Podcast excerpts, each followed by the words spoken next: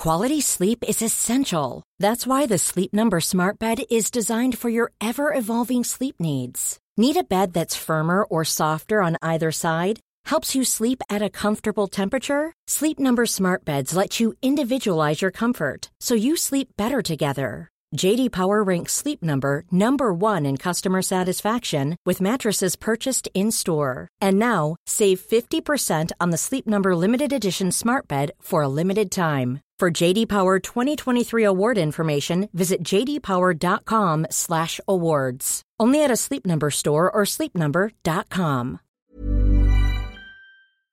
You know, the weather's getting warmer. So, I for one am ready to say goodbye to my jackets and my sweaters and hello to shorts and tees. I'm right there with you, Kate. And you know what I actually actually I donned double quince the other night. I've got to tell you. Okay. This is what's so great about quince because I feel like I have really been able to update my wardrobe uh, like for the long haul without spending a fortune.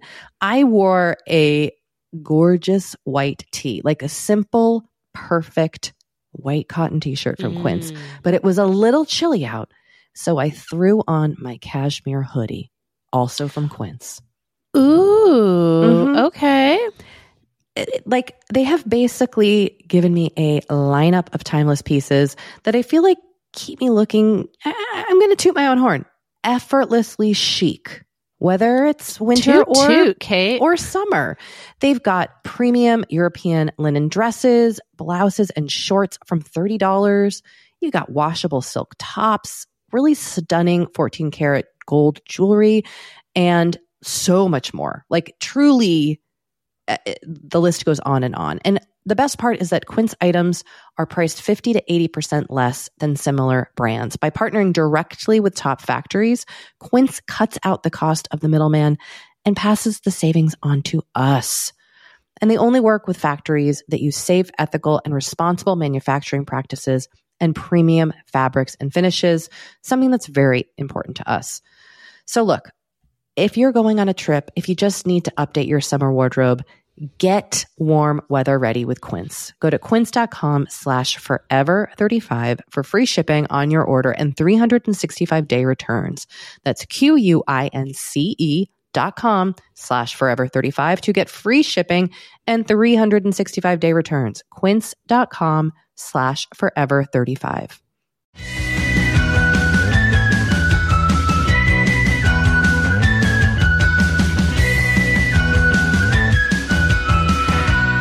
Hello and welcome to Forever 35, a podcast about the things we do to take care of ourselves. I'm Kate Spencer, and I am Doree Shafrir. and we're not experts. No, but we are two friends who like to talk a lot about serums. Hey, babies, welcome to the show. A friendly reminder. Bringing back the babies. Bringing it back. Bringing it back. Hey, babies. You know, feeling a little spicy. I've had two cups of chai tea, so I am. I'm a little high on life right now. Anything visit our website. happen. anything could happen. Our website, forever35podcast.com for links to everything we mention on the show. Instagram, Forever 35 Podcast is where you're going to find us mostly on social media. Of course, there is a Forever 35 Facebook group, an amazing community there where the password is serums. You can shop our favorite curated products at shopmy.us slash Forever 35. And you can sign up for the Forever 35 newsletter at forever35podcast.com slash newsletter. Um, you can also call or text us at 781-591-0390 and our email is forever35podcast at gmail.com. Kate, do people still text us eggplant emojis or is that kind of not a thing anymore? Oh, we still get we still get them. Yeah, we do. I mean, if you were going to text us and you were not going to include one, I would say now is the time to to spice things up with an eggplant emoji. But yes, people still do text them. Okay. I was just curious. Yeah. I'm trying. Um, I'm I'm looking right now. and I'm just seeing if anybody has uh, texted one recently. Here's one. Yep, here's one right here. There, There we you go. go. Yep. Wow. Yep. um, Kate. Oh, hi. Yes. Hello. Hi. We've been having a discussion, I feel like over text, that I see you now want to bring to the rest of the class. Yes, teacher, I do. Okay. Should we just talk about how this unfolded, this conversation? Yes. Okay. Let's do it. Okay. So a, f- a few days ago, um, a very dear old friend of mine who is on the board for a nonprofit in Boston posted that her organization had been given a charity bib for the Boston Marathon and they were looking to fill the spot. And it meant you would you raise money for the organization, um, you make a commitment to raise a certain amount of money, and you run the Boston Marathon. As discussed on this podcast, I I don't love running, but I've always wanted to run the Boston Marathon. And if you have never been to the Boston Marathon, I think it's hard to kind of understand the emotional experience of it. But mm. it went through my, you know, as Doree and I have discussed, it happens on Patriots Day in Massachusetts. It's a day off that this the entire state is off. So everybody has this day off. Most people, I shouldn't say everybody. And the marathon happens on this day and marathon runs through the town that I grew up in, right through the town. So we would walk down and every year we would go to the marathon and every year my mom would get excited because the doctor who delivered me would run by us and like it's it's extremely emotional mm. and moving especially if, if you're me a person who's moved at everything but i find the boston marathon to be extremely moving and it's something I've always wanted to do, even though I don't, I'm not like a passionate runner and I'm also a slow runner. Okay. So that's the backstory. So my friend posted, you know, looking for this to fill this spot. And I, and I was like, oh, should I do it? Should I do it? Should I do it? Because I've always wanted to do it. I would like to do it for charity. I'm never going to qualify because I don't, I'm not, I'm just not. Um, and so I would do it through charity. And so I had like a 48 hours of trying to decide if I should run the Boston Marathon. And I decided not to. Take us through right like take us through all of your like thought processes. When she posted this, I was immediately like, I should do this. I've always wanted to do it. It's a sign. Like, I'm kind of having this weird midlife crisis, which I'll get into. And I was just like, you know what? Fuck it. I should I should do it. I've trained, I've done three half marathons. I do know how to train for a longer race. My kids are older. Like I just, I live in California where the climate's better. And then I like went search, I thought about like, you know, this is now getting really kind of wooey, but like I thought when my mom got cancer, I fundraised and raised money for Mass General Hospital just on my own. And it was very moving. And I, it was this whole thing. And it was a big part of like how I coped with my mom dying. So that always resonates. And I thought about my friend Sam, who's no longer alive, and she and I used to run together. And I was like, I should do this, you know, for Sam. And then I went into the fish, the fish running group that I'm in on Facebook. And I looked up Boston Marathon and this guy had been posting his runs. And then I, I like Googled him and then I found out he had died last year while going on a run. And I got like really emo I started just thinking about all these people who like would do it if they could. You know, like I mean again, mm. not pr- approaching this with reason, really approaching it from an emotional standpoint. Mm-hmm. So thinking of that, like kind of looking at these signs, I was like, yes, I should do it. And then I really took a step back. Well, also then I I texted my two number one, or I spoke to my two main life coaches, my husband and my podcast partner who are essentially of the same brain. Like you scary thought. it is, but I mean, I'm basically your husband. I'm like your husband. I know it's so weird. It's, it's weird. It's weird how it's like this. But you both had kind of the same. Neither of you were like, "Yes, the universe is telling you to run," which other people did say. Oh, really? oh, so many people were like, uh, pra- like quoted Gretchen Rubin. I mean, I then what? of course took it to Instagram. Yeah. Oh my god, this is so interesting because I will yes. I will once you're done, I will tell you what was going through my head. Yes. So Anthony, I was like, "Should I run the Boston Marathon?" and Anthony was like, "No. You're so busy. you're writing another, you're working on another book. You've got so much going on. I know how busy you are. Like, no, what he was just straight up like, no. And then I was like, I know, I'll text Doree. She'll tell me to do it. And Doree's response was just, I think if you can run four runs a week, then you can. Like your response was just very not filled with any emotions, just very direct. Which I which I was like great. And then I reached out to some more of my like, you know, oh woo God. friends who were a bit more like do it. so the universe is telling you a lot of the uni I wanted I wanted to really go with the universe is telling me, but also I think that I, I got I received so many interesting responses on Instagram, so many varied responses from people about like runners, non-runners, how people find joy, how they decide about how they want to spend their time. Like it was actually really um moving because they don't know me, mm. most of the people who responded. And so it was kind of interesting to get their insight. But ultimately, I felt like I need a beat to really think about what it would entail to not just train for a marathon, but to fundraise in a meaningful way, like to really be able to throw myself into fundraising. Cause I think that's, that's such an important part of it when you do it with a organization, right? Like you totally. are representing them and you are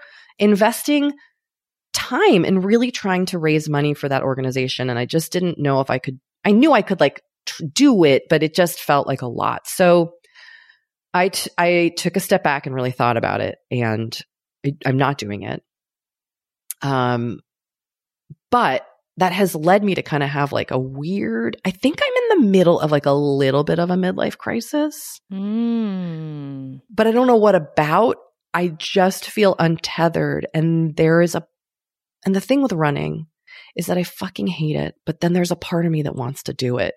And I think it's just mm-hmm. the, I think it's the structure. I think it's the challenge. I think it's the camaraderie and the emotion. Mm-hmm. So what I have, what I have kind of decided to do is to train I ran, I ran like, you know, a couple miles for the last couple of days and like I can definitely probably run three miles. I run walk, number one, to prevent injury. I do a run walk interval um, kind of thing. I think I can run a 5K pretty easily. So I've decided to train for a 5K in January and then maybe run a half marathon in May here in Southern California. Mm. And if mm. I'm still feeling it, then I will have given myself the physical time to prepare my body. And then I will look into applying for a charity bib for the Boston Marathon. So I was like, I need to not, as impulsive as I always am, I'm a very impulsive person. It's how I've ended up with the pets that I have. It's how I live my life. How I ended up with this podcast, honestly, just an impulsive text to Doree, and here I am. So, but I, I feel like that's the right decision for me. Now, am I allowed to say what came out in our conversation that you shared? Oh, sure, yes. so, so as I am texting Doree, do I run this marathon? Blah, blah, blah.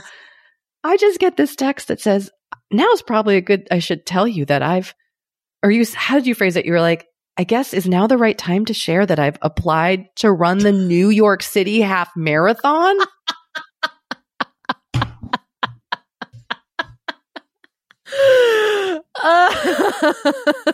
now, oh, I respect, so classic me. I respect the fact that we don't have to share everything with each other. We are not one person. You don't have to tell me everything you do in your life. But it really, and also I knew it. I knew there was something afoot because you've been busy out there doing Peloton runs. And I was like, Doree's very, you talked about how exercise is feeling really good. You've been out, you've been recommending Peloton runs to me. Well, that's just because you were thinking about training for a marathon. So I was like, is, let me just let tell me, you yes. what I've been doing. Okay, Kate. As a person who's here, been thinking about running a half marathon. Here is the thing. I did not go into my first run with the intention of running a half marathon.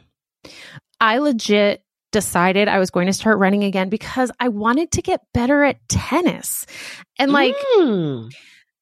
Here's the thing. I'm at i feel like i'm at a point in my tennis game where like my strokes are pretty good and my instincts are pretty good. And the thing that that like has is preventing me from kind of getting better is my actual like level of fitness Mm, Which like endurance and includes- stamina, huh? yes. And and part of that is like running Yeah. and weight training. And so I was like, well, I kind of just want to do this. Like, I want to do it because I want to do it, but also like my big picture thing is like maybe this will also help me get better at tennis.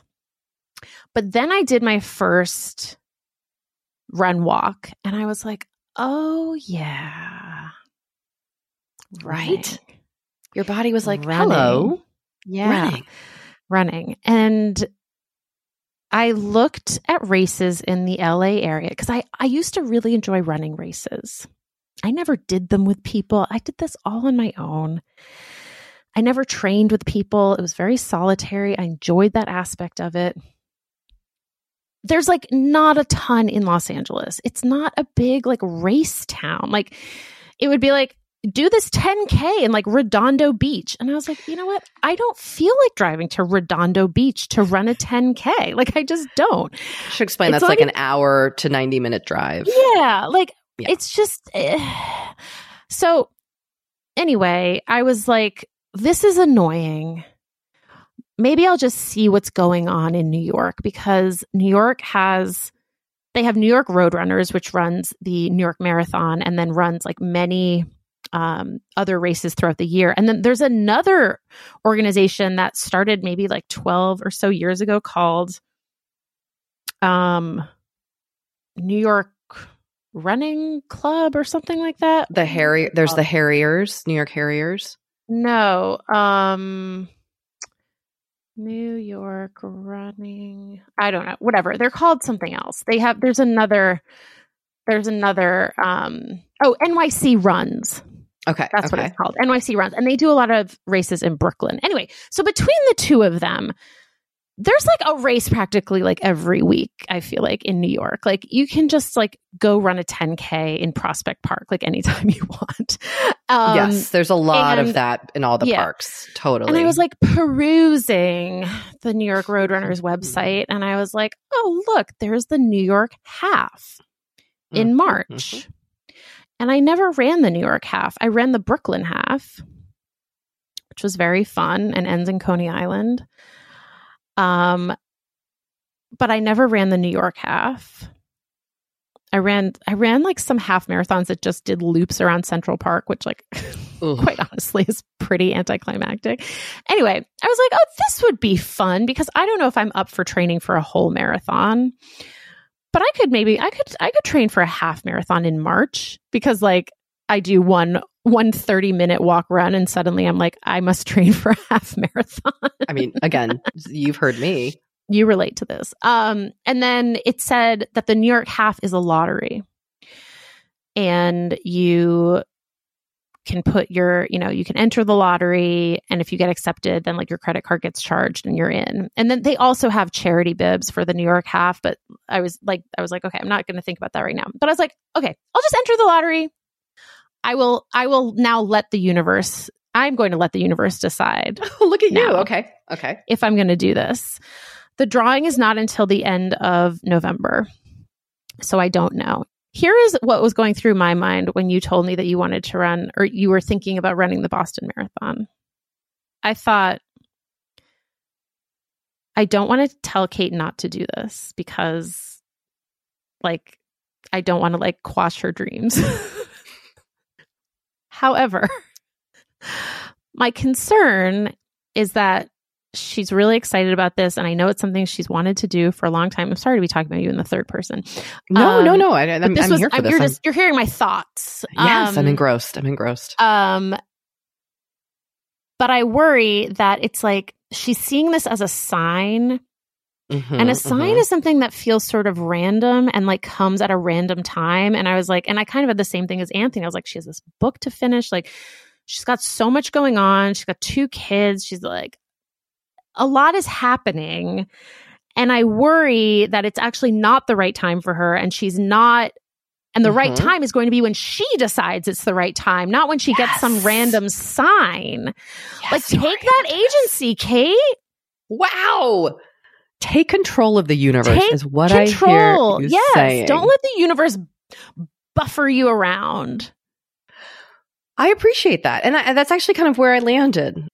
Kate, this all sounds wonderful. Here, this was another concern is like, I was like, if she signs up for it and she starts training and then she isn't able to finish it, she's going to be racked with so much guilt A hundred percent. and shame. it, it should also be like be noted that like I had COVID and I still have like lingering respiratory issues from that. Like, is is this what's best for my body? Mm. That is something to consider. Mm. Like, Not even my mental health or my brain. Like, is mm. this physically? Mm. Do my bones and tissues and organs want this? So- That That's a good moan. So that was another thing. I actually am kind of proud of myself for making a more calm decision because because I tend to be so impulsive. Um so this feels right. And but it does all kind of tie into the fact that I do feel like I'm in a little bit of this kind of like searching for something space of life. And then I realized I'm Mm. 43 and I'm like, is this when the fucking midlife crisis starts? Like, is this when I mm-hmm. am, and also am I just avoiding all the trauma and rage I feel about the state of the world and the state of our country? I don't know. Like, mm. I don't know. Anyway, you know. Mm. This is a, this is a pre-election day podcast. We should note this will come out. Ooh, this will come out right after election day. Ooh, boy. Oh, So- baby. All that's just weighing, you know, that's weighing. Yeah. Anyway, thank you for letting me work this out on this episode of the podcast. I didn't mean to make this so focused, but it just, it honestly felt good to talk through it. So thank you. Oh, and I I'm hope you get into that half marathon. I'm excited that you're running. I'm excited for you. I think it's great. Thank you. I mean, we'll see. I don't know. Could be a, you know, Doree's folly, but we'll see. All right. Kate, we need to take a break. But before that, we need to introduce our guest. So our guest today is Misha Body, who is currently the director of wildlife care at the San Diego Zoo. We have never had anyone on like her before. No, we haven't. Before we speak to her, let us tell you a little bit about Misha. In college, she had an internship at the Bronx Zoo. She has volunteered at the Mystic Aquarium. After college, she returned to the Bronx Zoo as a wild animal keeper. Then she got a certificate in conservation biology from Columbia University. And then she came out to sunny California where she got to help develop a new department and brand new wing of the California Science Center. She was the first member of the Living Collections Department. Then she became the director of husbandry. And this all took her to the San Diego Zoo, where, as mentioned, she is the director of wildlife care. She's also a board member of the Minorities in Aquarium and Zoo Sciences. I mean, she has studied at the University of Southern California. She's got a mini MBA from Miami, Miami University, a master's degree through the quote, advanced inquiry program, Miami University, San Diego Zoo, global. She is in it. She is a lo- lifelong lover of wildlife and nature and conservation. And we just loved getting to talk to her. I mean, we She's so covered cool. we covered everything. Like, how do you be a responsible zoo goer? What was her mm-hmm. career path? What is her self care? So much. Also, So much. I was so did cool. ask her the hard hitting question What is your favorite animal? I was so, I was so glad you asked that. Like, you know, so That's an important question to ask somebody who is an expert. I know, but it is like I was like, she can't say. Really, I know. I understand. That's like picking a favorite child or you know, I Yeah. get it. But I still just wanted to throw it out there. Well, look, after the break, we will be back with the wonderful Misha Body. Yeah.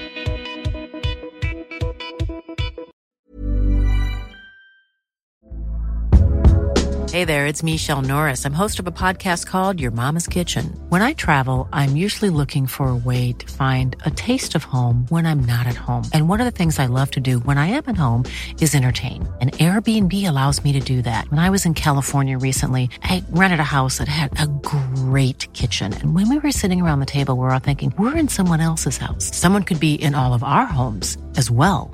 If you have a home, but you're not always at home, you have an Airbnb. Your home might be worth more than you think. Find out how much at airbnb.com/slash host.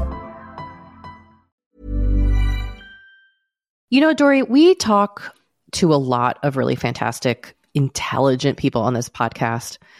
But I don't know, maybe you're like us and you want to go even deeper. Mm, I'd love to go deeper. We like to go deep. And that's not only possible with today's sponsor, but also easy to accomplish on Masterclass.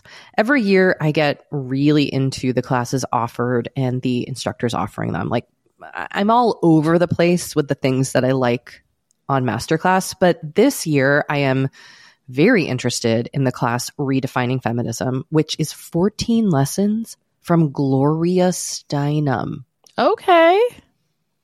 Now, they dissect issues women face in the US and ways we can play a role in the feminist movement in our everyday lives. Look, I majored in women and gender studies in college. So this is right up my alley. But even if you didn't, even if you're like, this is the first time I'm I hearing mean, those words. I would argue, especially if you didn't.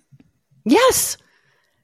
Get into it with Masterclass because this is the year you can really learn from the best to become your best with Masterclass. Go from just talking about improving to actually doing the things you've been wanting to do with Masterclass. And it doesn't have to be redefining feminism with Gloria Steinem. It can be gardening in your own garden or your yard or patio. It can be learning to cook, Indian food or designing a space that you love. Masterclass offers over 180 world class instructors.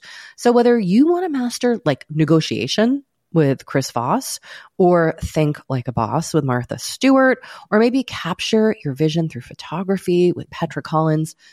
Masterclass has you covered. With Masterclass, you get unlimited access to intimate one on one classes with the world's best. And right now, our listeners will get an additional 15% off an annual membership at masterclass.com slash F35. Get 15% off right now at masterclass.com slash F35. That's masterclass.com slash F35. Kate, I feel like we are like barreling into summer. It's happening so fast. It is. And I feel like also with summer just come more social events, there's weddings, there's nights out, it's uh, vacations. I mean, it, like all the things happening in summer.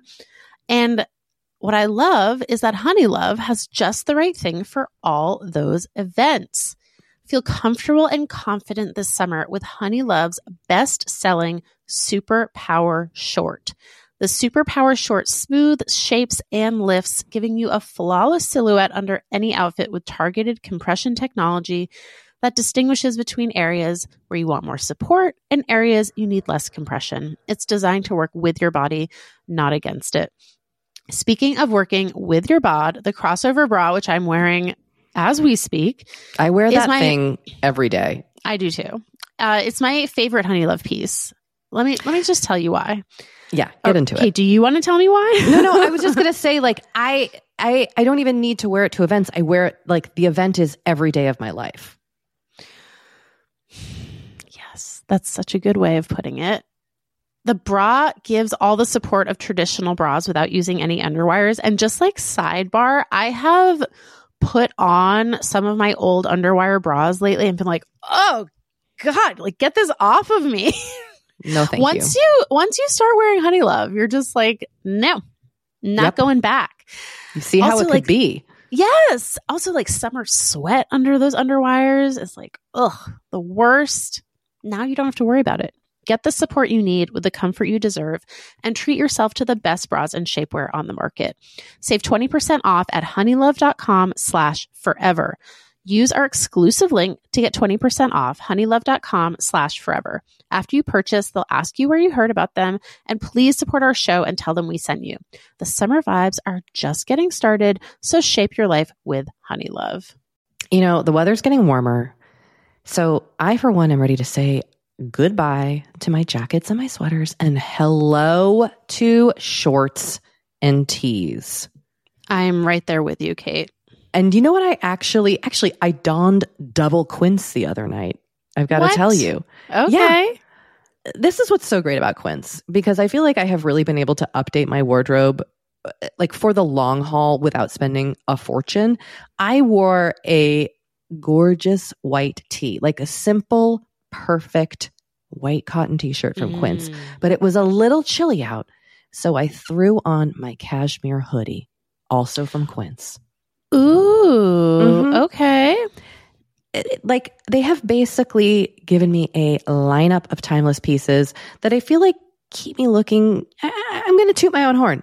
Effortlessly chic, whether it's winter toot, or toot, Kate. or summer. They've got premium European linen dresses, blouses, and shorts from thirty dollars. You got washable silk tops, really stunning 14 karat gold jewelry, and so much more. Like truly, uh, the list goes on and on. And the best part is that Quince items are priced 50 to 80% less than similar brands. By partnering directly with top factories, Quince cuts out the cost of the middleman and passes the savings on to us. And they only work with factories that use safe, ethical, and responsible manufacturing practices and premium fabrics and finishes, something that's very important to us. So look, if you're going on a trip, if you just need to update your summer wardrobe, get warm weather ready with Quince. Go to quince.com slash forever 35 for free shipping on your order and 365 day returns. That's Q-U-I-N-C-E dot com slash forever 35 to get free shipping and 365 day returns. Quince.com slash forever 35.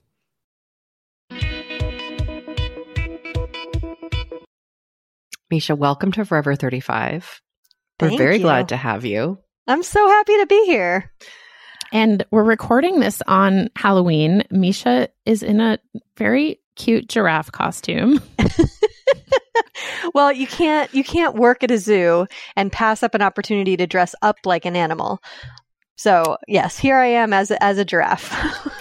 would you I respect go, that. would you go so far as to go have your photo taken with the giraffes? Is that a thing that you can do as an employee of the zoo?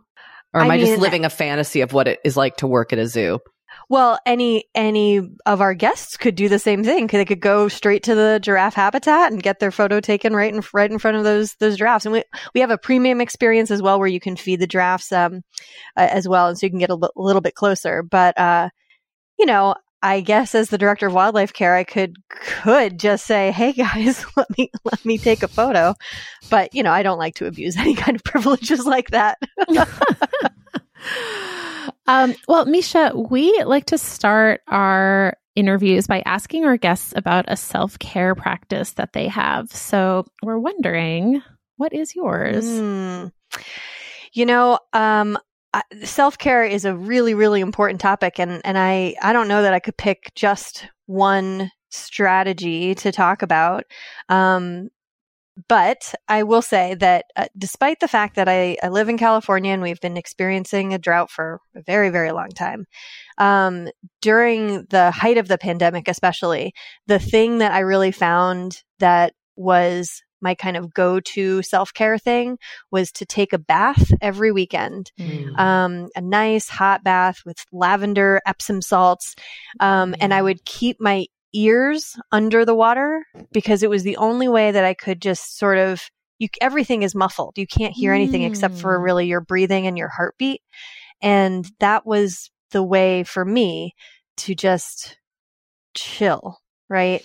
And I think I mean, self care is important for for everybody, but I think for mission driven professionals, folks who are are personally and professionally just invested in a really important cause, it's really really hard to turn your brain off. And then when you factor in animal care, Mm. It's 24 7, 365 days a year. The animals that we care for live 24 hour lives. And so you're, you're kind of always thinking about them and you're always, you're always thinking about them and what they're doing. And you're thinking about, um, you know, they, they don't get a break. They don't, you know, they don't go home. they're, they're there and we're Mhm. continuing to care for them.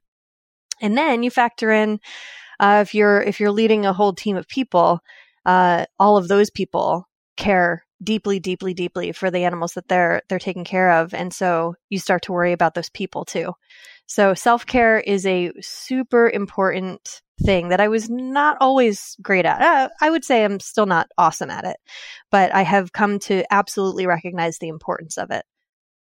Was there something that kind of shifted your um you just mentioning that it wasn't something you've always quote been great at, which look, we all have had those things, but was there Mhm. something that kind of changed that for you or made you recognize a need to kind of implement more care for yourself? Yeah, uh, I think there were two two things actually. Um, the first is that uh, I was in a, a an executive leadership development program, and so the program itself outlines all of these different things that you need to identify. You you need to do a lot of deep reflection to figure out what it is that you need to work on for your leadership journey, your leadership development. And it turns out for me, self care was one of the things that I really needed to work on um, because we really can't show up for the people we're leading the way that we want to Mm. unless we're taking care of ourselves first, right?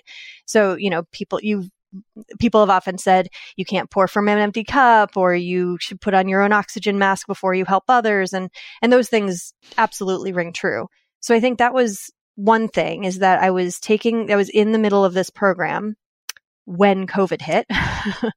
and so on the one hand, it was kind of an amazing time to be a part of the program because there's a lot of, you know, support built in. You have your, you have peer, peer feedback partners and mentors and coaches and, and whatnot.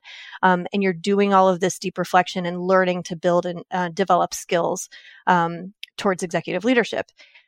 Um, but then with COVID and George Floyd's murder, you know, there were just, and the, you know, political landscape and climate change. I mean, there's so many things that were sort of either coming to a head or piling on that, uh, I think as an empathetic person, I, I, it's really hard to kind of walk through life and not be really, really, really emotionally affected by all those things, all of the trauma that was happening around that time. And I mean, still happening.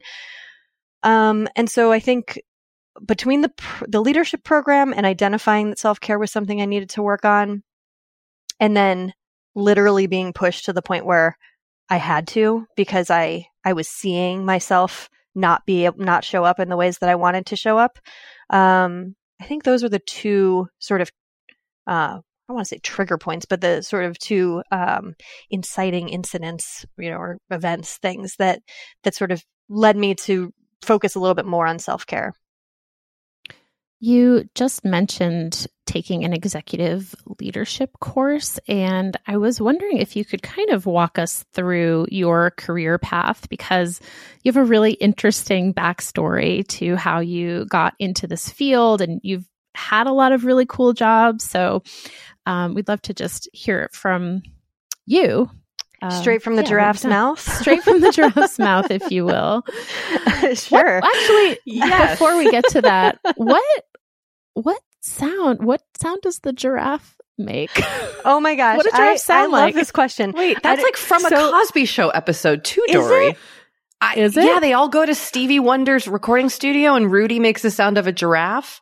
I could be. What is the sound of a giraffe? I can't Well- like think. Of it. Well, let's it. ask an expert Okay, versus yes, Rudy Huxtable. Well, so uh, so it's funny because this this this ma- makes me remember this story from an old job that I had where I was a I was a wildlife educator, and you know when you're doing education, you're trying to be really engaging and get some audience participation and you know lead inquiry and all this other stuff. And so you'd always ask these kids like, oh, what kind of sound does a cow make? What kind of sound does a horse make? And and different animals that uh, that kids commonly know the kinds of noises they make. And then my punchline was always, and what sound does a giraffe make? And the kids would look at me like, what are you, what are you talking about? I have no idea. And I don't actually I can't tell you what I don't I we I don't think we can hear the sounds that giraffes make. Um, oh wow! So if I were to if I were to try to make a sound that a giraffe makes, it would be like munching on on leaves mm-hmm, and branches. Mm-hmm, mm-hmm, mm-hmm.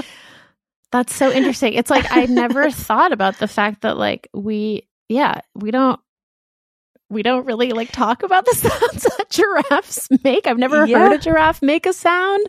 Yeah, uh, but then They've I was like, how do they communicate? you think, you know, yeah. vocal cords, but exactly. No, I mean, different so, animals have different ways of communicating and and and um and seeing, and they have all, all these different kinds of senses that we don't have, right? Some yeah. or or the mm. ranges of their senses are different than ours. So so sometimes when animals are communicating with one another, they they they are making noises or they're having some sort of visual display, but we just don't sense it because our our you know visual range or auditory range is is different from theirs. So I think that giraffes I I might not be correct on this, but I I think that giraffes have a very low frequency sound that they can make and that travels a very long distance. But we don't hear it. Just like we don't hear okay. bats, you know, chirping at the really really high frequencies. Right. Okay. Yeah. Sorry for the sorry for the side tracking. but and, and now I need to make a that. note too. yeah. Did Misha say the right thing about giraffe yeah. giraffe communication? Hmm. Um, okay, so my my my career path uh, is yeah, it's a little bit of a weird one. Um, you know, I I always like to start telling the story by by going back to high school because oftentimes I find that kids in high school get so much pressure put on them to figure out what they're going to be, for, you know, what they want to do for a job and a career, which would inform then what kinds of schools they're going to look at and what they're going to major in and all these things. And the thing is, you think about high school kids and like they're still figuring out who they are let i mean some kids know some kids know from an early early age and and they are gung-ho mm. but lots of kids don't know you know and so i think i was kind of one of those kids i always had an interest in nature and and animals and you know you can go back to when i was a kid kid and you know i started an environmental club uh, in the neighborhood which really just meant raking up leaves so all of our parents were really perfectly happy to let us do that but you know, I always had an interest in those things, but I didn't think when I was in high school that that was what I was going to pursue for a career or for for college. So I applied to colleges as an English and drama major. Um, and it turns out I don't have a talent for acting, which I found out when I tried to audition for a play. Um, and I'm good at English, I, you know, but I, it wasn't super exciting for me. Um, and the lucky thing is that I went to a liberal arts college in Connecticut. I went to Connecticut College and I took a zoology class as sort of just one of the general education requirements that I had to take. And it was just fascinating to actually be studying the science of, of animal biology.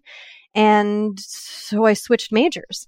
But I switched majors knowing that I was interested in this, but I didn't know what I was going to do. And so then I tried a couple of different things. I, um, I worked out in a salt marsh and I did salt marsh research where I was walking in the salt marsh, getting cut up by the, by the grasses and eaten alive by the mosquitoes and falling in super muddy, sulfury mud. I mean, oh gosh, uh, super stinky. Um, and looking at teeny, tiny, tiny little invertebrates. Um, and then we take them back to the lab and we'd look at them under the microscope and we would have to identify was it species A versus species B. And the only way to tell was to look at them under the microscope and count the number of segments on their antennae. And it was the difference between like seven segments and 11 segments. I mean, it was, you know, you were really, it was very, very detailed. And you're hunched over a microscope and it was fascinating, but it wasn't. For me. Um, and so then I was having a conversation with my grandmother, um, who lives in, in New York City. And she said, well, you know, I've got a friend who works at the Bronx Zoo. You know, I could set, set up a conversation for you to have with him and maybe he can give you some advice. Cause I, you know, I don't know. Maybe you could, maybe you could do that. And I didn't know what, what do that meant. Um, but I got this conversation going with, um, as it turns out, her friend is a world renowned conservationist, George Schaller. Um, and she had actually traveled with him to China back in 1980, I believe. Um, uh, my grandmother's Chinese. And so my grandmother and great aunt went with him to help with translation and, and whatnot as he was working for the Wildlife Conservation Society. Um, and they just kind of kept in touch. And so he was chatting with me and telling me about conservation work. And it just, it sort of like opened up all of these different ideas about for me that oh my gosh this is this is a career. That like working to save wildlife is is something that people do.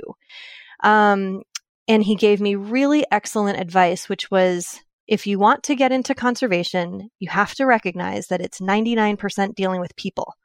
And it's not about i mean it is about animals but it is primarily about people because conservation is a is a human created problem. Mm. um, and you have to the, the reason why there are you know issues between humans and wildlife is because humans need x y or z and we're competing for resources with these with these wild creatures. Um, or you know resources being being anything but oftentimes space and anyway. So um, he, from there, I got an uh, an internship working at the Bronx Zoo, taking care of the animals there and in the mammal department. Um, finished up college and had a couple more internships and volunteer opportunities, um, working at Mystic Aquarium and the World Bird Sanctuary. Kind of just getting getting a sense for all the different sorts of things that might, uh, you know, being a zoology major could entail working in a zoo or an aquarium and then went back to the Bronx Zoo after I graduated, worked there for a few more years, worked mostly with Southeast Asian rainforest animals, gorillas, and nocturnal animals. Um, and then I came on vacation to Los Angeles. And when I went back to New York, I just thought, my goodness, I, I should move to LA. it was so sunny and beautiful and how it all uh, gets you know, us, right? The sunshine it, it just sucks really, us in. Really does. Um, and so I moved to LA. I didn't re- I didn't have a job at the time, but I, I, I kind of wanted to switch a little bit to talking to to guests, talking to the public about animals, because every time I would walk between a habitat at the Bronx Zoo, you know, oftentimes zookeepers have a bucket of food or something like that, and you always get stopped, and you always, you know, people want to ask questions about what are you about to feed or tell me about this animal, and I loved doing that. I loved having the opportunity to tell tell these guests the different stories about the animals and then help them understand the connection between our animals and the stories that they're telling about their wild counterparts. Um, raising awareness about the different conservation threats and whatnot. And so when I moved to Los Angeles, I was really looking for opportunities to get more into environmental education or wildlife education. And so I found myself in a in an organization doing just that, where I was taking care of animals and then taking those animals to um, school programs or or private events and things like that. And it was it was super fun. Uh, and then an opportunity to, to work to be sort of the founding member of a brand new living collections department came up. So the California Science Center in Los Angeles was was building a whole new expansion to to the museum. And that mu- that expansion was all about ecology. So the interplay between living and non-living things in an ecosystem.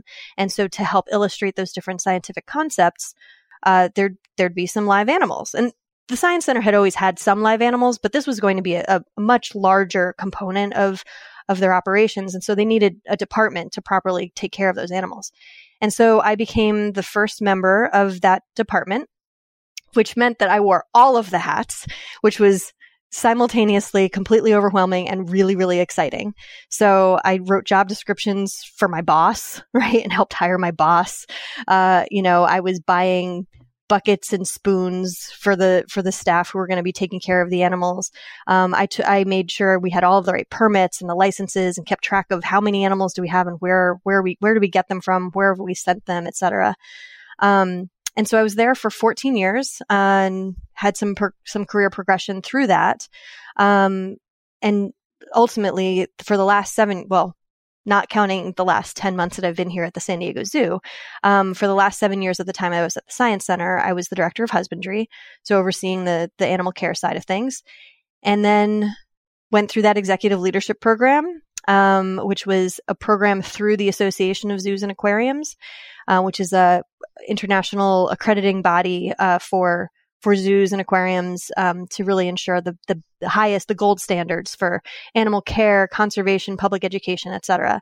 Um, so went through that program and found myself here at the San Diego Zoo. So in, in many ways, you know, it's a lateral move. It's kind of the same job that I was doing at the California Science Center, but I went from having 21 staff members to having about 275 staff members Wow. overseeing what do we have about 250 species at the science center to over 700 species here. Um, and in many many ways it's a very very similar similar role. The scope is bigger but i really i really consider what if i describe what my job is it's about taking care of the people who take care of the animals. The staff who work here are just the most expert people they're so so smart and they're so good at what they do and they i just am here to help support them make it easier for them to be the experts that they are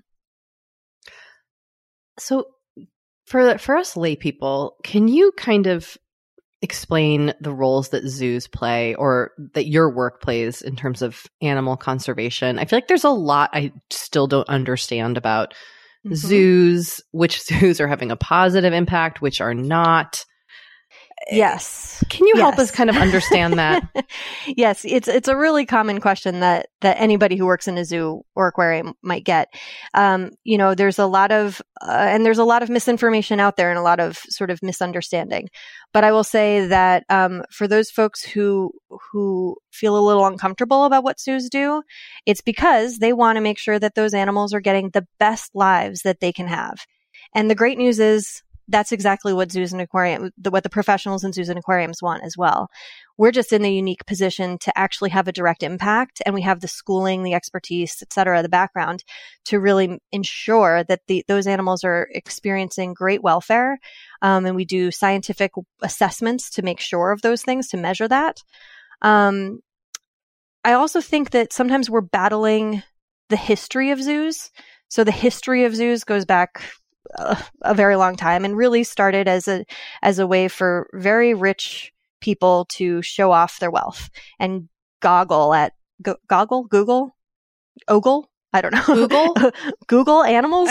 like something. They're word, staring. you know? they're Yeah, staring, they're staring in, in awkward and- awe. an awkward awe, yes. yeah. Yeah. At, at these weird creatures that they had brought that it, they had taken from some other place and, and stuck in their backyard, basically, even if it was a giant backyard. Um, but modern zoos, um, modern, and I, and I would say modern good zoos, there is a distinction between good zoos and bad zoos. Um, you know, bad zoos are often roadside collections that have animals in poor conditions for bad reasons. Um, and the association that I mentioned before, the Association of Zoos and Aquariums, is sort of the gold standard um, for ensuring that we're we're providing amazing care to our animals. Our guests are coming away having learned something. We have we have excellent, measurable, evaluated education programs. We're actively contributing to conservation programs. Um, we're actively contributing to sort of academic knowledge about and scientific knowledge about these creatures. And that information can then be applied to the wild counterparts out in nature. Um, you know, we're really about connecting our guests, creating empathetic connections between our guests and our animals so that we can, so that those conservation stories can really, you know, sink in. And the hope is that we're creating stewards, more stewards for wildlife conservation. Um, and all of that said, you know, the reason why we keep having to, to say these things and answer these questions so many times is because we do need to do better at telling our stories, right? We need to tell, do better at telling our, both our conservation stories, which, you know, especially here in California, the one of the most iconic conservation stories is the California condor. You know, in the San Diego Zoo and the Los Angeles Zoo were were part of bringing that that species back from the brink of extinction. There were only 22 left in the wild, um, and they were brought into to the zoos. Um, and we created a breeding program. This is all in partnership with the U.S. Fish and Wildlife Service, and um, and now there's over 500 condors, and more than half of them are out soaring over the sky, in the skies of California. Um, so there's there's some really iconic conservation stories, but there are loads of slightly less, but n- still extremely successful conservation stories. Slightly less icon- iconic, but still really, really inspiring. Um, and then we also need to tell our animal care and welfare stories better. I think historically zoos have kind of shied away from telling those stories. Um, but you know, I can say here at the, I just mentioned how incredibly expert our staff are here at the San Diego Zoo. Uh, I can say that we are leading a shift um, towards outcome based husbandry and enriched experiences, kind of away from sort of uh, providing a single item or some uh, like a one time uh, thing for our animals to um, be enriched by, and instead looking at multimodal, multisensory uh, experiences that span days, weeks, months. You know, we're looking at seasonality and really tying it to the animal's natural history, all with the intention and the outcomes that these animals are experiencing a wider range of natural behaviors. Um, and the reality, this is a very complicated answer, which is why it's hard to t- tell. But the other piece of it is that, you know, in an ideal world, uh, as much as I love the profession that I'm in, animals would be able to live in nature and be able to thrive in nature. But unfortunately, humans have created all of these problems that make it really, really hard for those, those for many, many species to to exist. And we're currently experiencing the sixth mass mass extinction. So there's a natural sort of extinction rate that just that occur, that exists, that's always there. But our current extinction rate is hundreds or even thousands of times higher than what that natural extinction rate is. And it's due to human causes right? So the last mass extinction that probably everybody knows about was 65 million years ago. So when the age of dinosaurs ended because of the asteroid and the climate, blah, blah, blah, right? That was the last mass extinction. And now we're experiencing another one, but it's caused by us. And so zoo, modern, good, accredited zoos are helping to you know, I wouldn't say that we're uh, some some some people think of us as arcs. I wouldn't say we're that's that's not that's too simple of an answer. There are lots of different facets to what good modern accredited zoos are doing to try to help stem some of that extinction loss um, and the the loss of all this unbelievable biodiversity. So we're just going to take a short break, and we will be right back. You know, we have been delving more and more into the topic of our skin as we get older and how we treat it and how we love it. Because look, as I'm learning in my mid 40s, as you get older, you deal with new things when it comes to your skin. Not that they're bad, they're just new. You know what I mean? Like I am now just discovering crepiness, Doree. Mm, okay. Which is okay. I know. visible on my neck and chest. Luckily, it's a thing. It's a thing. Luckily, OneSkin, our sponsor today, knows all about things like crepiness. And I'm not overly concerned with aesthetics, but like I do just want to keep my skin healthy as I age. Totally. I love their topical supplements. They really help your skin feel, I don't want to say younger, but just vibrant, mm. refreshed.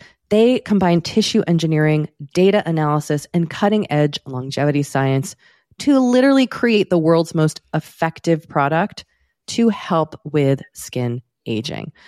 I am particularly fond of their face topical supplement. It's essentially a moisturizer, but it has their mm-hmm. proprietary OS01 peptide to really help with all the parts of our skin that are exposed to environmental damage.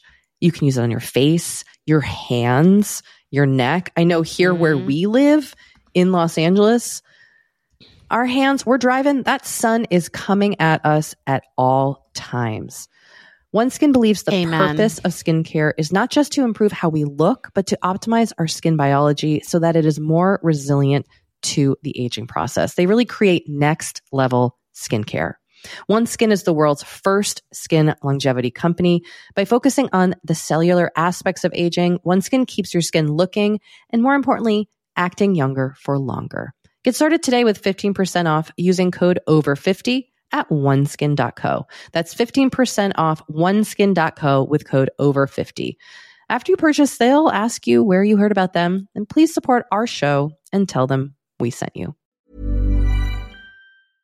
Imagine the softest sheets you've ever felt. Now imagine them getting even softer over time. That's what you'll feel with Boll and Branch's organic cotton sheets. In a recent customer survey, 96% replied that Boll and Branch sheets get softer with every wash. Start getting your best night's sleep in these sheets that get softer and softer for years to come. Try their sheets with a 30-night guarantee. Plus, get 15% off your first order at bollandbranch.com. Code BUTTERY. Exclusions apply. See site for details.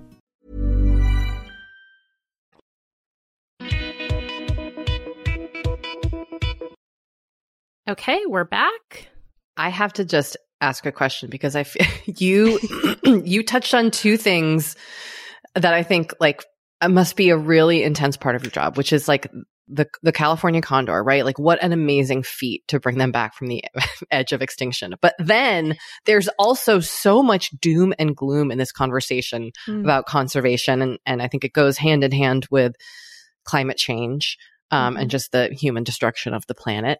So, mm-hmm. uh, uh, what's the hardest, most challenging part of this job? Like when you're feeling down, when you're looking at some of these stats and you're like, oh my God. Mm. How do you, how, how, do you, how are you able to like, what do you do when you feel that way? Like, are, is there something that you remind yourself of that changes your perception? Do you take a break from the work for a, a beat or like take an afternoon off? Like, what is it like yeah. on those harder days? Yeah, you know, I mean, I think I think you it, it'd be pretty hard to be in this profession if if you only focused on the doom and gloom and and we when we when we talk about these different um these different issues we try not to we try not to present it that in such a way um because it can be really really disheartening but uh, sometimes sometimes days get hard, you know, for all different kinds of reasons. And then I take a bath. No. yeah. or but yes. I do I do some sort of self-care routine. Sometimes yeah. it's just yeah, just taking a beat and and reminding myself that the work that we're doing really does matter. Um, we really are having an impact, right? And you can look at some of these incredible conservation stories to know that um, you know, what we're doing is really, really is making a difference. Um, you know, I remember when I was a kid, uh, I I would go on these hikes with my dad, and we lived in we lived in Connecticut, and um, one of our favorite places to go hiking was this um, state park called Sleeping Giant, and it was kind of like from far away, kind of looked like a big person lying down, and we'd always hike up to the guy's nose, and you know, anyway. Um, it was really, it was a really cool place. And I remember one time seeing an osprey, which is a, a bird of prey, and at the time, they're they're much more common now. Uh, but at the time, it was a really rare thing to see an osprey. And I remember my dad told me to be quiet, and he's like, you know, the more the quieter you are, the more you'll see. And that was probably just to keep me quiet. I mean, it is true. The quieter you are, the more nature and critters you will see. But he was probably trying to just keep me from jib- jibber jabbering.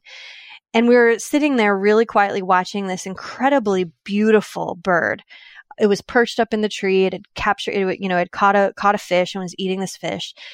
Um, and I remember, I know, how, I knew at the time even how special it was to see that animal. Mm-hmm. And now, this is you know, forty years later. Well, not quite forty years, um, but it you know now i can i see osprey not all over the place but there it's not rare to see an osprey and that is due to all of this different conservation work. It's not just zoos are doing it, right? It's it's all these different partnerships and different organizations that are doing this this work, but the work matters and it does make a difference.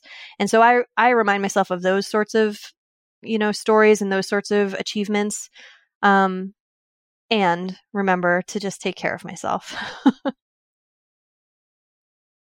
um Misha, I'm wondering you know, as as you're talking, I know you are a board member of the minorities in aquarium and zoo sciences, and I'm wondering how do you make sure that zoos um, and science centers and you know, kind of other places like this remain or become more accessible to diverse mm-hmm. populations? Oh, I almost feel like that's a bigger question, but uh, no, it's it's really it's really important. I'm glad to have the opportunity to chat a little bit about that. Um, you know, th- there has been uh, a lot of talk around um, increasing the diversity of our workforces, especially in the sciences especially in animal care positions within the zoo, zoo and aquarium world um, for decades.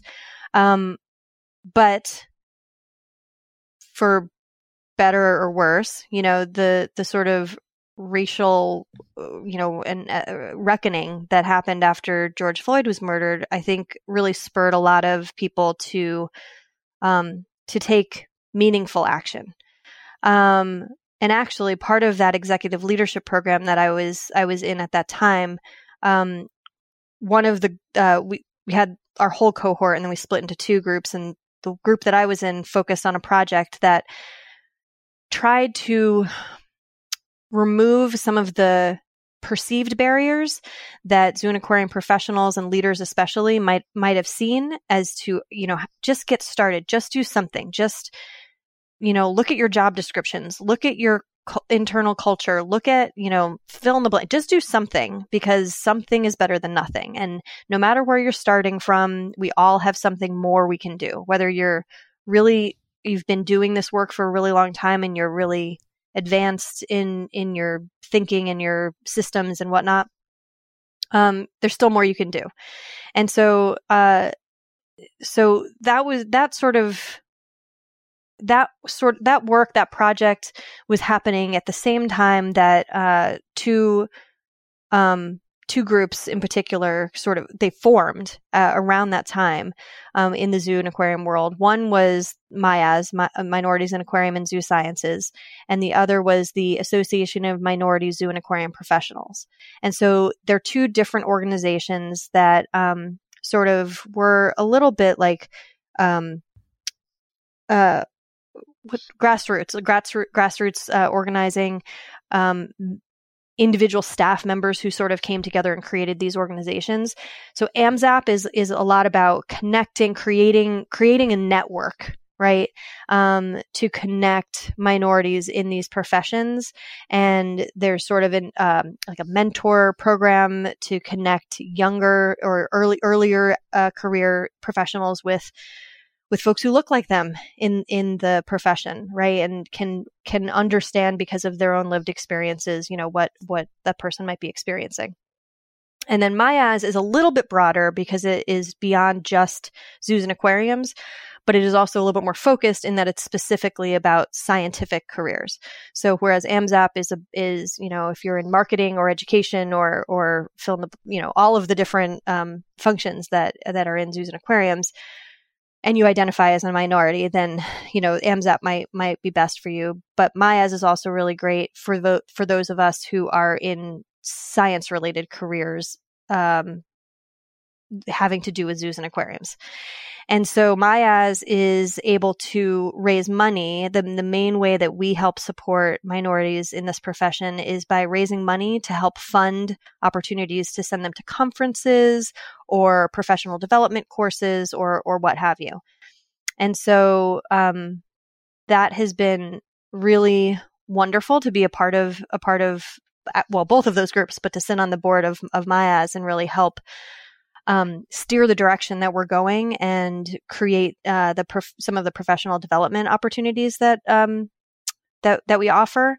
Uh, so I was I just finished a uh, service, a six year service of the AZA, the Association of Zoos and Aquariums Professional Development Committee. So I was the chair of that committee. And so now I'm taking that experience that I had from AZA with the Professional Development Committee and applying it to the professional development committee for MIAZ. You're busy. So that's those are what two different organizations are doing. But as that's a, amazing. Yeah, as a community though, I'll I'll say, you know, I think there's a lot of there's a lot of opportunity, a lot of work, a lot of work that mm-hmm. we need mm-hmm. to do. Mm-hmm. But I think that people are um are motivated and there are so many resources out there uh, that have be- because they've they've always been there, but I think people are more aware of them now. So I feel like I'm never going to get to ask somebody in your position this question again. What's the coolest animal slash your favorite animal? Okay, so I I really don't know how to answer this question except for I realized probably um, seven years ago or so that birds in general I, I have a tendency to, I have an Hmm. affinity for birds and, uh, but I can't tell you what, what bird in particular. Like, uh, I think raptors are really, really cool. And of the raptors, I think falcons and owls maybe, but man, it's really hard. And then I start to learn about other types of birds and I think they're really fascinating.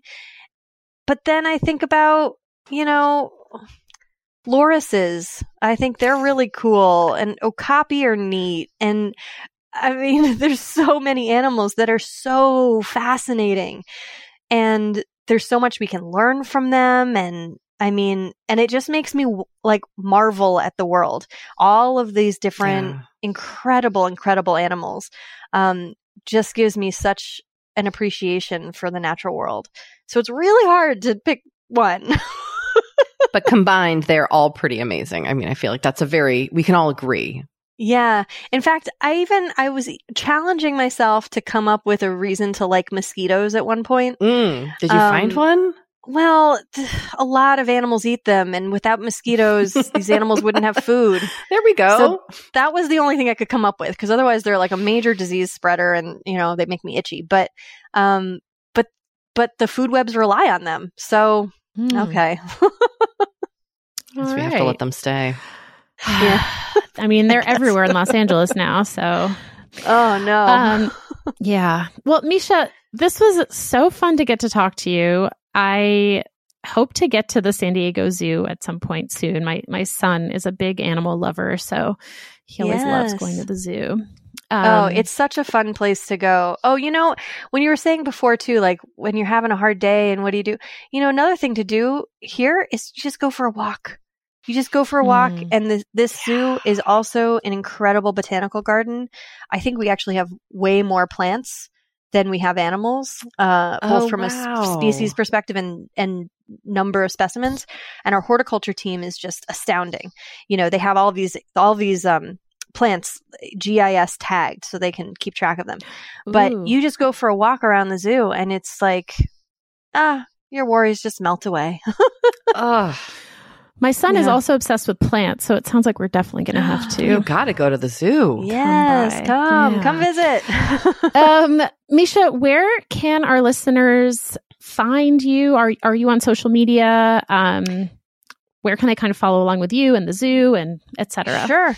I mean, I think probably the best place to to point to point people to for me is probably LinkedIn. Mm. Um, and so, uh, my last name is M, or my name is M I S H A, and then my last name is B O D Y, and so it's just LinkedIn.com slash Misha Body. I think I don't know, it's something like that. But I'm also probably there's only one Misha Body out there, so it's probably not too hard to Google me. Um, that's probably the easiest place to find me uh, on on social media things. And then for the zoo, I would say go to the San Diego San Diego Zoo Wildlife Alliance.org. Did I get that right? Or might be just SDZWA. San Diego Zoo Wildlife Alliance.org. And that is our full organization, which runs both the zoo and the San Diego Zoo Safari Park, which is up the street like 30 miles in Escondido, um, as well as all of our conservation field programs. Very so cool. it's a big organization.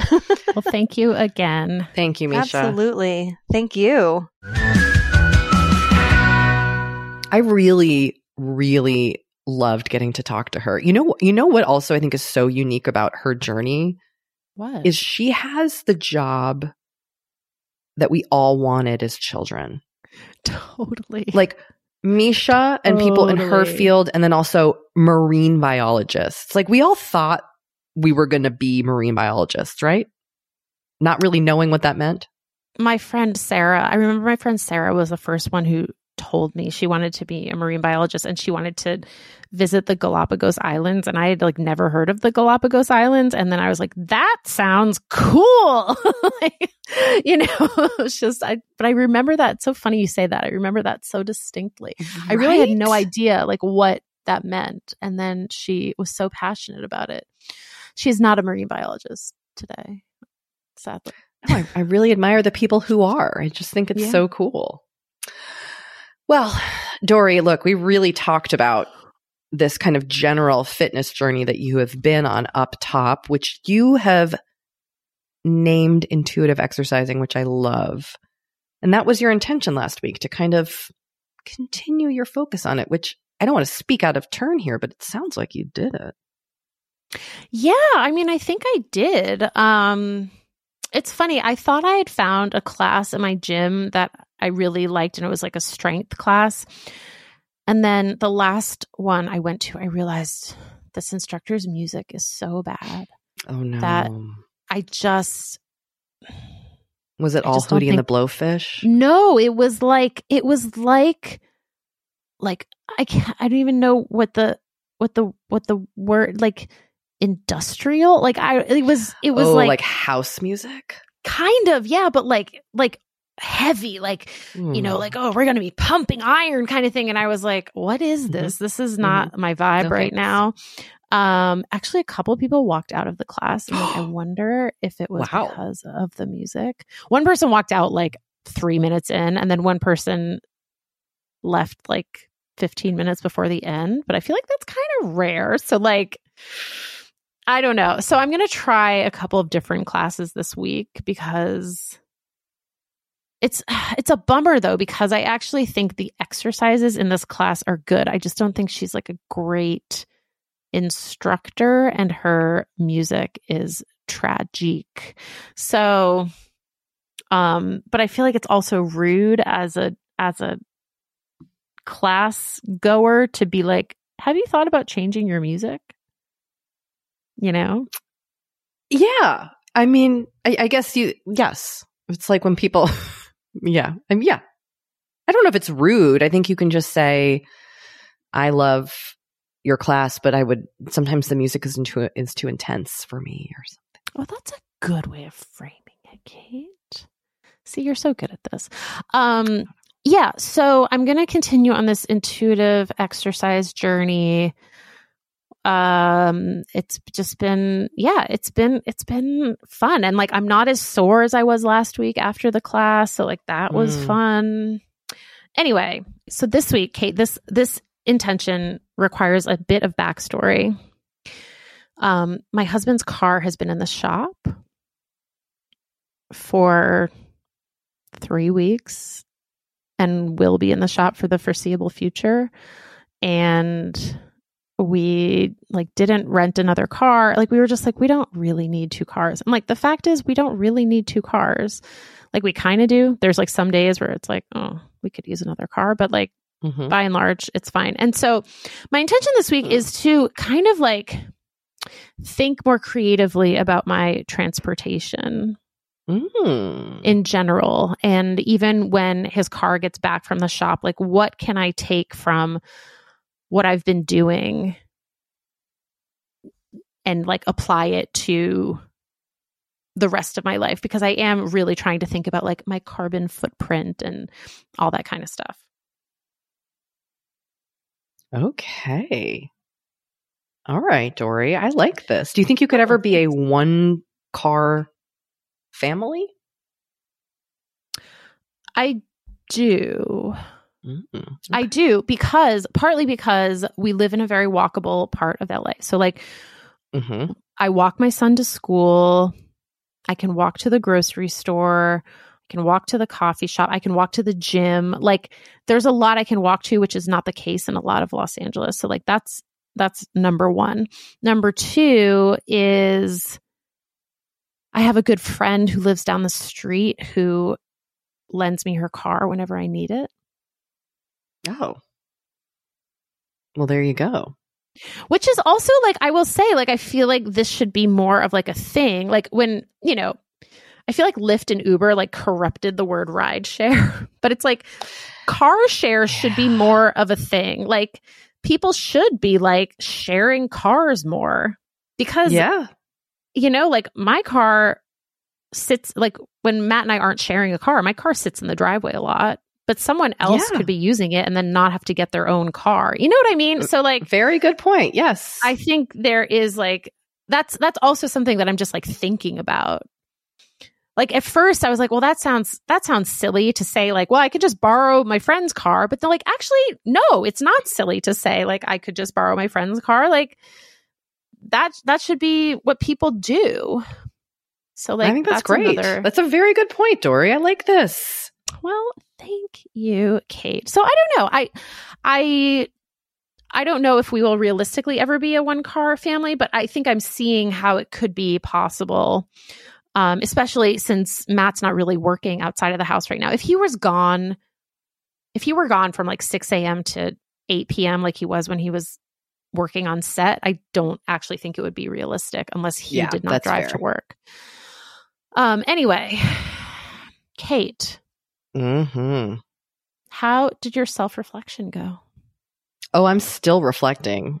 I'm sure this is all tied into old Kate just having a lot of questions about life. Yeah, I mean, I think it's interesting that you that you put this as your intention, and then you had this whole very reflective experience with the marathon. You know, maybe that is the universe. That is what the universe is doing for me. Mhm. Just putting things, just putting things in my way to think about. Mm. I don't know. Still thinking about it. But this week, I've got a very basic intention, which is to drink more tea. Ooh, It's cold now here in LA.